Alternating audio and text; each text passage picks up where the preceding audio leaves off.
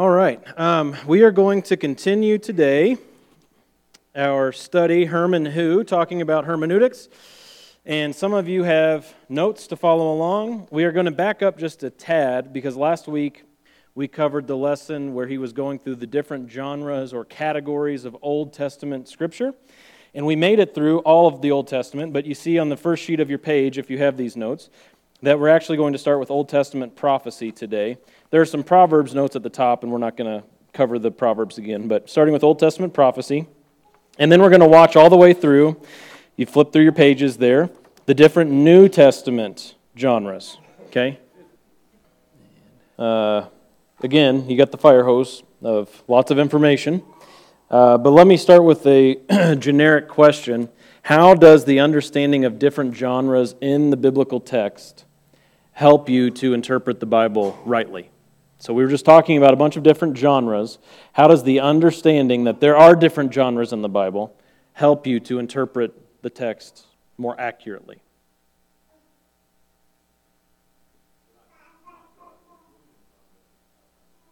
Yeah. And what would happen if we approached every text of Scripture like it was a poem? What would happen to our interpretation? It would get weird in a hurry, wouldn't it? everything would be a metaphor. Everything would be, you know, a, a spiritualized version of this or that or the other hidden meaning or whatever. Um, if we interpreted every text as if it was a poem, that would be bad. What if we interpreted the poetry of Scripture not as poetry, but as literal, wooden, literal meaning? Then we would believe something like God is a chicken, right? we would say, okay, well, it says, look, he wants to cover you the, under the shadow of his wings. God has wings. Add that to the list of our the- theological beliefs. Well, that's, that's not good, is it? So we have to recognize different genres, and as we approach any given text, we have to think about, of course, who's writing, why is he writing, what's the purpose, and what's the point that he's trying to communicate. Uh, if it's a poem where he's crying out to God, like David in the Psalms, you're going to approach that and understand that quite a bit differently than Luke writing a detailed account of what the apostles did in the book of Acts. Right? They're just two very different genres or categories. Um, now, speaking of the book of Acts, I wanted to camp out there. Oh, well, I guess there was a, a point I wanted to make about parables. He said, as a rule, parables have how many points? How many points does each parable have? One point. One point. Because what happens when you start making every detail in one of Jesus's fictitious stories, because a parable is a story where he's saying, you know, suppose there was a man who was doing this or that. It's a story, it's a uh, fiction. What would happen if you took every detail of that fiction and tried to make a connection to some reality? You would end up in a very weird place and sometimes a very heretical place. He used the example of Matthew 25 there's also Luke 18, the parable of the persistent widow. Do you remember this parable? Where she was being unjustly treated, so she kept pestering the judge until finally the judge said, Okay, I will hear you out. Is the point of that parable to say that that's how God is in our relationship with God? He's a, he's a nasty, unrighteous judge, and we just need to go pester him until he gives in? Well, no. So you see, if you take every detail of a parable that's outside of the point that Jesus is making, and you try to make theological connections out of it, you could end up in a really weird place. So don't do that, okay? Look for the point and then understand everything else in light of the point. Uh, in the book of Acts, Acts is a very tricky book because it is inspired, it's in your Bible for a reason, it's necessary, it's good. But there are crazy things that happen in the book of Acts, aren't there? And this is in the church. We're not, we're not looking back to the Old Testament saying, well, that was in Old Testament times when God was doing things a little bit differently in the world. In the book of Acts, that's our time, that's the church age. So you read the book of Acts and you see Paul touches a handkerchief, and then that handkerchief goes and heals somebody when they get it. What do you do with that?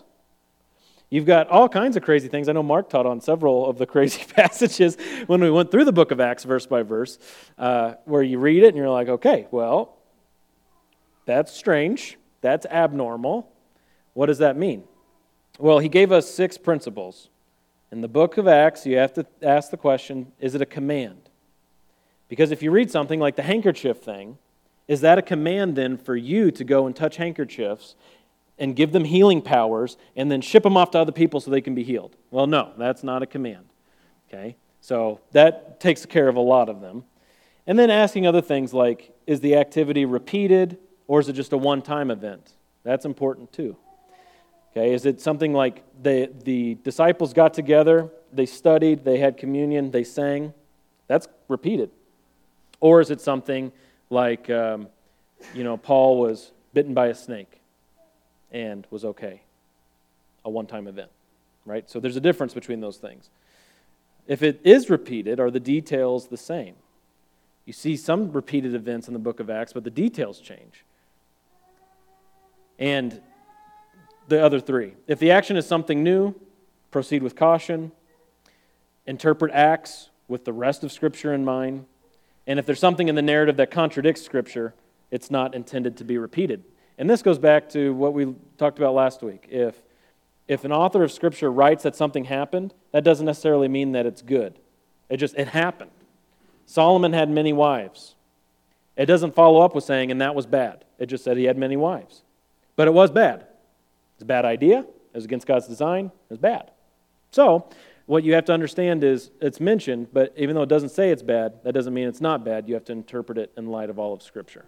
Okay, so I wanted us to think through that just a little bit because sometimes you get to the book of Acts with somebody and they say, well, look, the early church was doing this, this, and this. That's what we should be doing.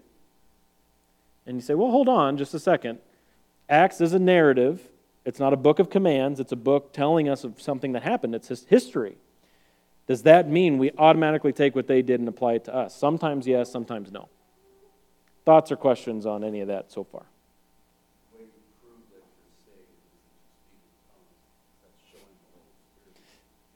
That's right. Yeah, you see it in the book of Acts. They received the Holy Spirit and they spoke with other tongues.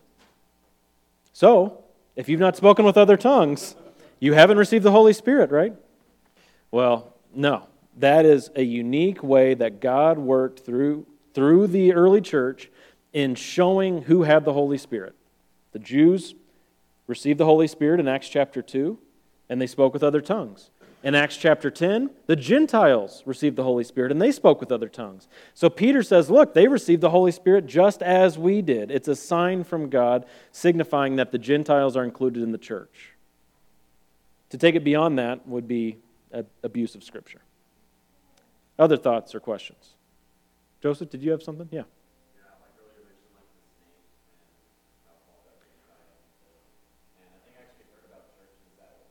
Yeah. Those Appalachian churches, yep. Yeah, it's usually it's in the eastern part of the country, uh, Kentucky, West Virginia, the Carolinas. You'll find churches like that, snake handling churches. Yeah, mm-hmm, mm-hmm. Uh, never commanded that we should do such a thing. So, yeah, yeah. No one brought a snake today, right? Okay, that's that's good. that could. No snakes allowed, yeah. Well, if it becomes a problem, we'll probably do that. Okay. Yeah. Other thoughts or questions on the Gospels and the book of Acts, parables and stuff. Okay? Um, when he started talking about the epistles, the letters that Paul, Peter, John wrote, he said, if you forget the occasion for writing, then you're just listening to one side of a phone conversation. I thought that was a good illustration. If you forget why Paul was writing to the Corinthians, and you don't even think about that, and you just read it and think, what does this mean to me? Well, all you're getting is one side of the conversation. Now, we don't have anything provided uh, that's preserved. The Corinthians said this to Paul, or they responded this way. We don't have that. But we do have a lot of historical context as to why Paul was saying the things he was saying to that church. So that all has to happen first before you start thinking about yourself. Because if you don't understand why Paul wrote this to the Corinthians, you're not going to know what that means for you today. If you just jump to, well, this is just God speaking to me. Uh, in fact, I, have heard the, uh, the phrase before, you know, read the Bible like God's love letter to you uh, you know, yes and no. Yes, in the sense that God is speaking to you, This word is preserved for you to read, to learn, to grow, all that stuff. But in the original context, Moses wasn't writing the five books of the Bible to you, or the, five, the first five books of the Bible to you. Uh, Paul wasn't writing the letter to the Corinthians to you, he was writing it to the Corinthians. So you have to understand that first before you can then apply it to yourself. Uh, very key principle. If you skip that, your interpretation is going to go all over the place. Okay? Yes?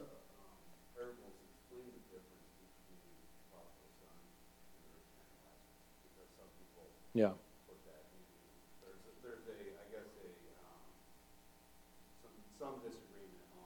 Yeah. Yeah, the only, I think, the only parable that's questioned on is it a parable or not is the rich man and Lazarus, Luke 16.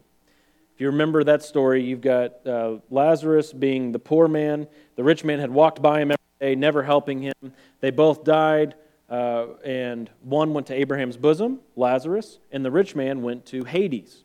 And then they have this little interaction where uh, Jesus is, well, you, yeah, you got Jesus speaking with the uh, rich man, and the rich man saying, Look, I'm in agony, I'm in torment in this flame, give me a drop of water.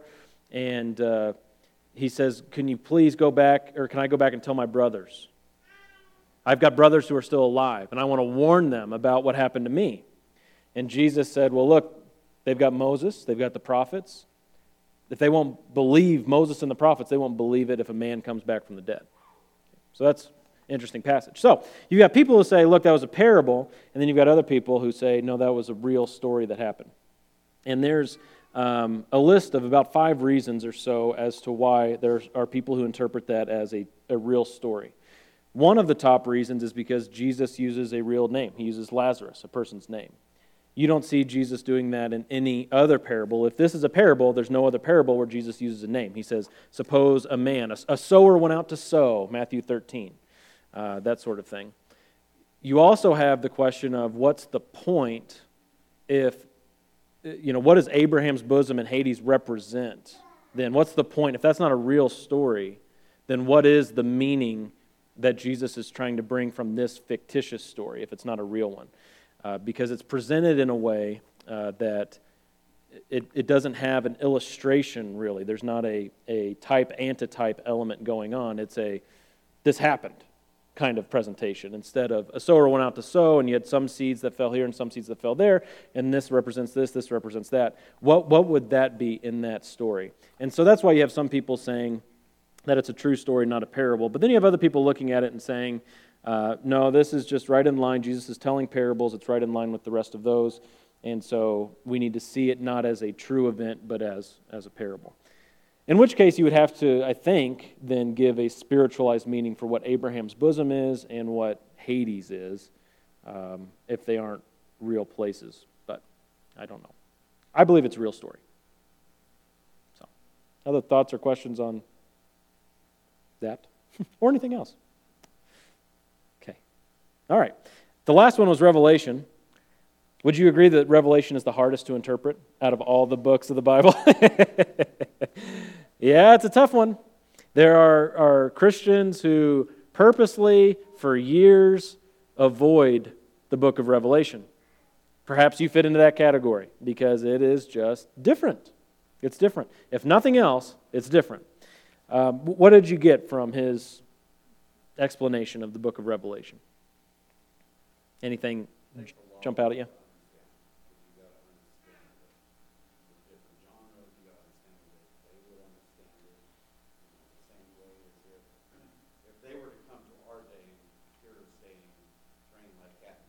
Yeah.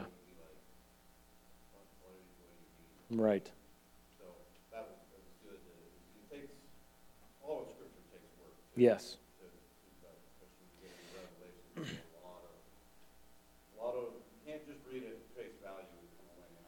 Yeah. Yeah, I think all Bible readers approach Revelation with look, there's a lot of figurative stuff in there. The disagreement comes on which parts are figurative and which parts are literal. because you have some that say, look at it and say, well, the vast majority of it is figurative. There's not much literal in there.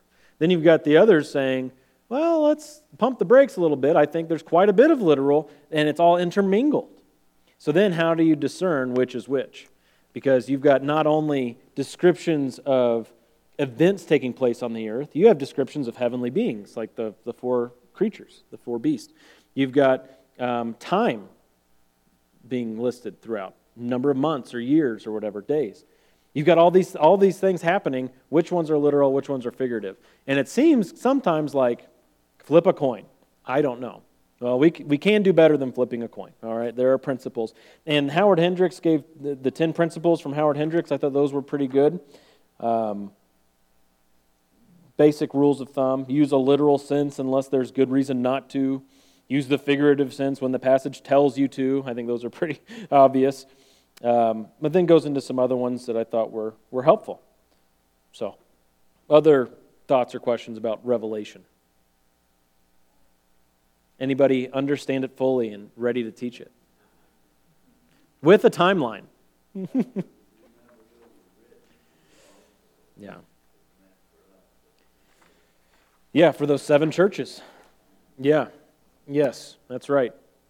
Um, so, yeah, it's uh, it, Revelation's a difficult one, that's for sure. But it's not an impossible one because you got to remember, just like with the other books of Scripture, God did preserve it for us today, didn't He? He preserved it. There are other letters and books we know about that He didn't preserve, like one of Paul's letters to the Corinthians. Didn't preserve it. Not for us today. Book of Revelation, preserved for us today. So, he has it there for us for our edification, for our growth, for our faith, for our knowledge, all of those reasons. But it does take work. It is work. Okay, thoughts or questions on hermeneutics generally? I guess suppose we could start the next video, not finish it, but I'm definitely open to taking questions. Uh, it's hard to really jazz up this concept.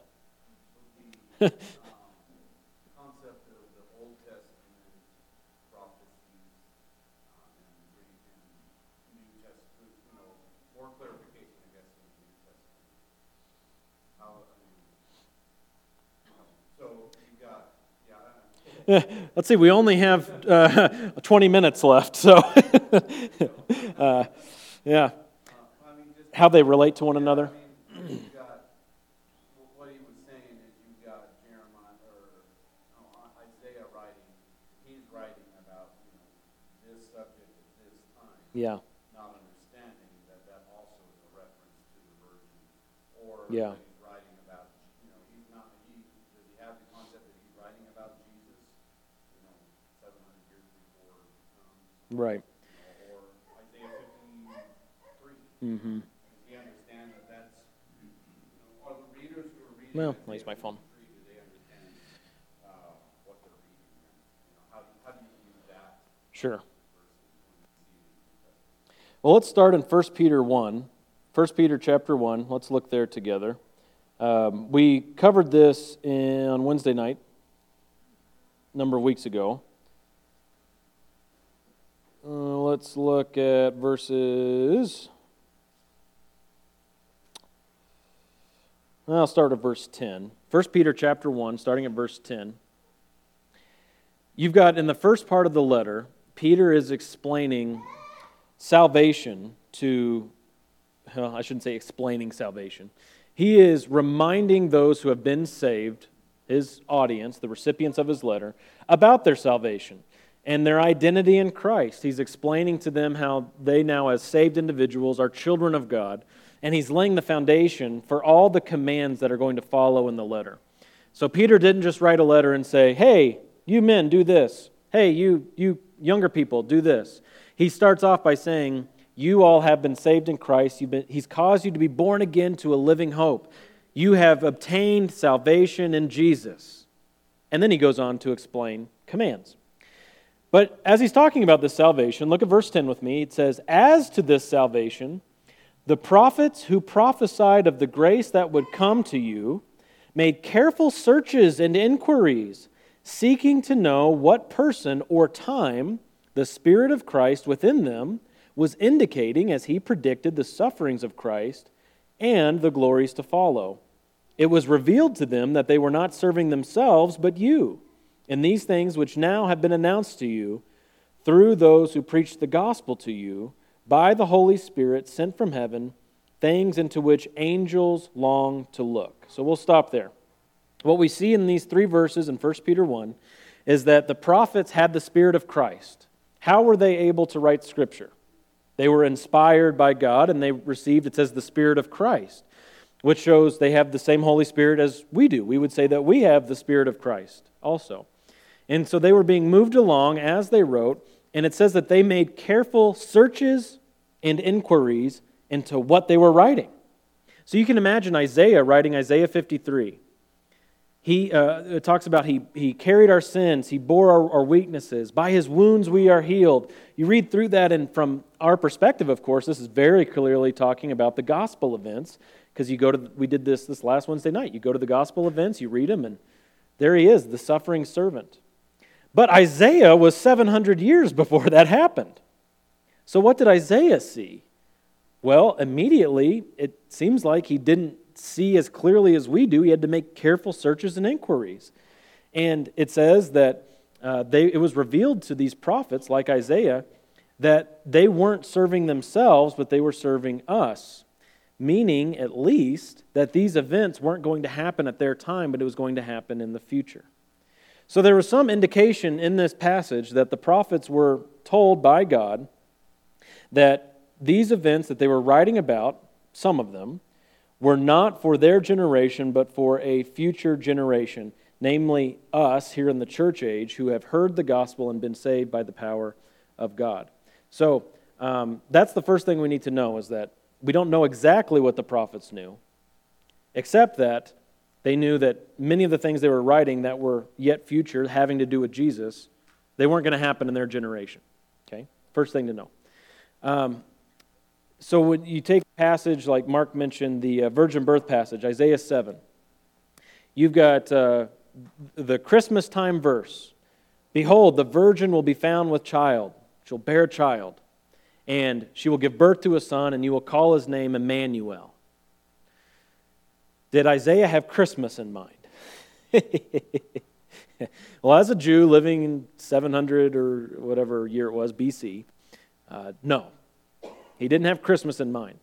But he knew that apparently this was a future event, and to what degree did he have, uh, did he have knowledge that this had to do with the Messiah? We just don't know.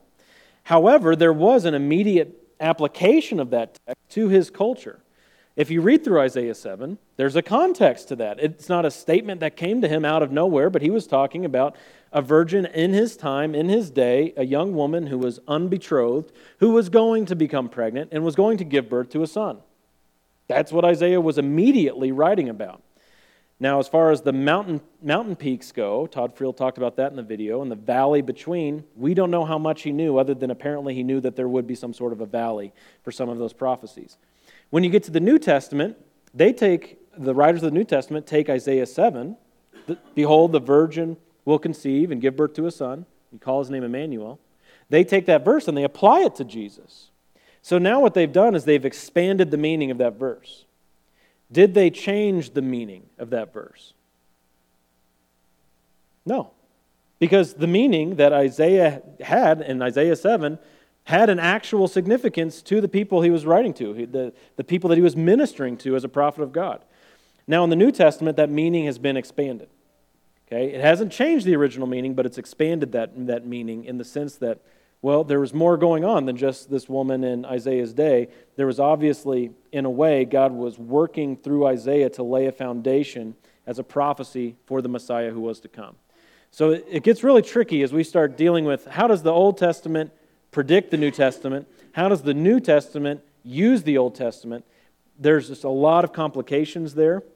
It's a very worthy discussion. I imagine when the video series ends, we're going to spend some time talking through that here and how our specific hermeneutic uh, is laid out as our church, how we approach the scriptures. Uh, but what we need to know is that meanings don't change, but meanings can be expanded, very obviously, by just looking at that one Isaiah prophecy. Okay?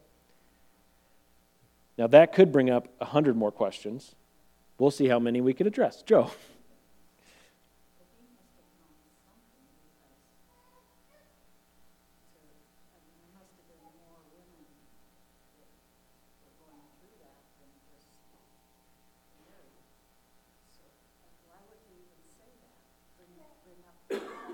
Why would Isaiah bring up that point? Well, Isaiah only said what he said in the book of Isaiah because God superintended the whole process, right? He only said what God would want him to say. Now, that's not to say he became a robot. He was obviously addressing stuff that was going on in this culture. And so if you look at Isaiah 7, oh, I was using my phone, wasn't I?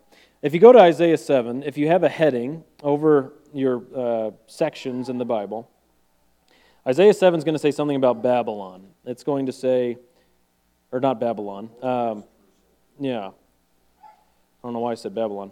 Um, if you look at, let's see, let's read starting at verse 10 so you can get a better feel as for what's going on in the actual text. We probably should have started here. The Lord spoke again to Ahaz, this is Isaiah 7, saying, Ask a sign for yourself from the Lord your God, make it deep as Sheol or high as heaven. But Ahaz says, I will not ask, nor will I test the Lord. Then he said, Listen now, O house of David. Is it too slight a thing for you to try the patience of men, that you will try the patience of my God as well? Therefore, the Lord himself will give you a sign. Behold, a virgin will be with child and bear a son, and she will call his name Emmanuel. He will eat curds and honey at the time he knows enough to refuse evil and choose good. For before the boy will know enough to refuse evil and choose good, the land whose two kings you dread will be forsaken. If you take verses 15 and 16 and try to apply those to Jesus, you're going to have some difficulties. There are going to be some issues. Isaiah, as he was recording this whole ordeal, was writing down what God had him to write down that applied, number one, to his culture, and then number two, verse 14, having to do with Emmanuel, you shall call his name Emmanuel, having to do with Jesus. There was an immediate meaning and application, and then there was an expanded meaning and application in the New Testament. So, um, when it comes to breaking down in Isaiah 7 how that played out in history with what virgin was he talking about, who bore a son, uh, I knew the answer at one time, and it's slipped out of my head for the moment but I can come back around and answer that at a later time. But there was someone that he was referencing in his time, in that culture, that that applied to. Okay? It, the meaning was then expanded as it was applied to Jesus in the New Testament. And this is the nature of progressive revelation. Progressive revelation is just the idea that God didn't give us the whole Bible at one time, He didn't give Adam the Bible. Did Moses know more about God than Abraham?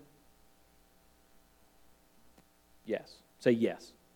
Yeah, okay. Yes, he did. Because there was much more revelation about God's nature, God's character, who man is, what salvation is, much more given to Moses than Abraham. What about David? Did David know more than Moses?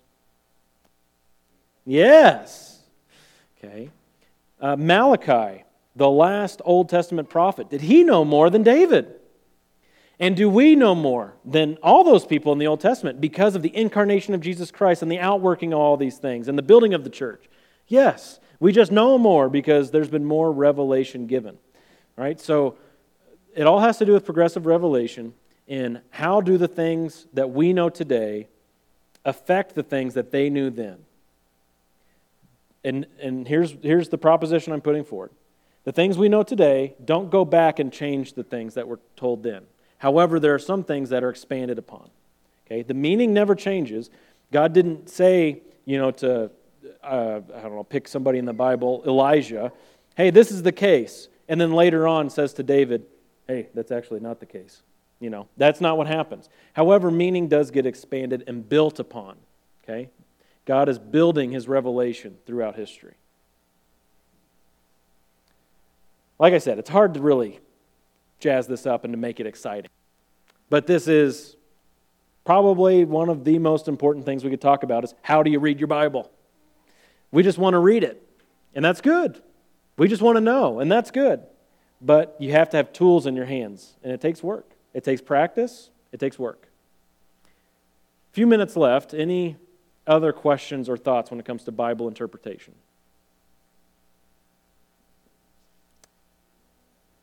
Okay.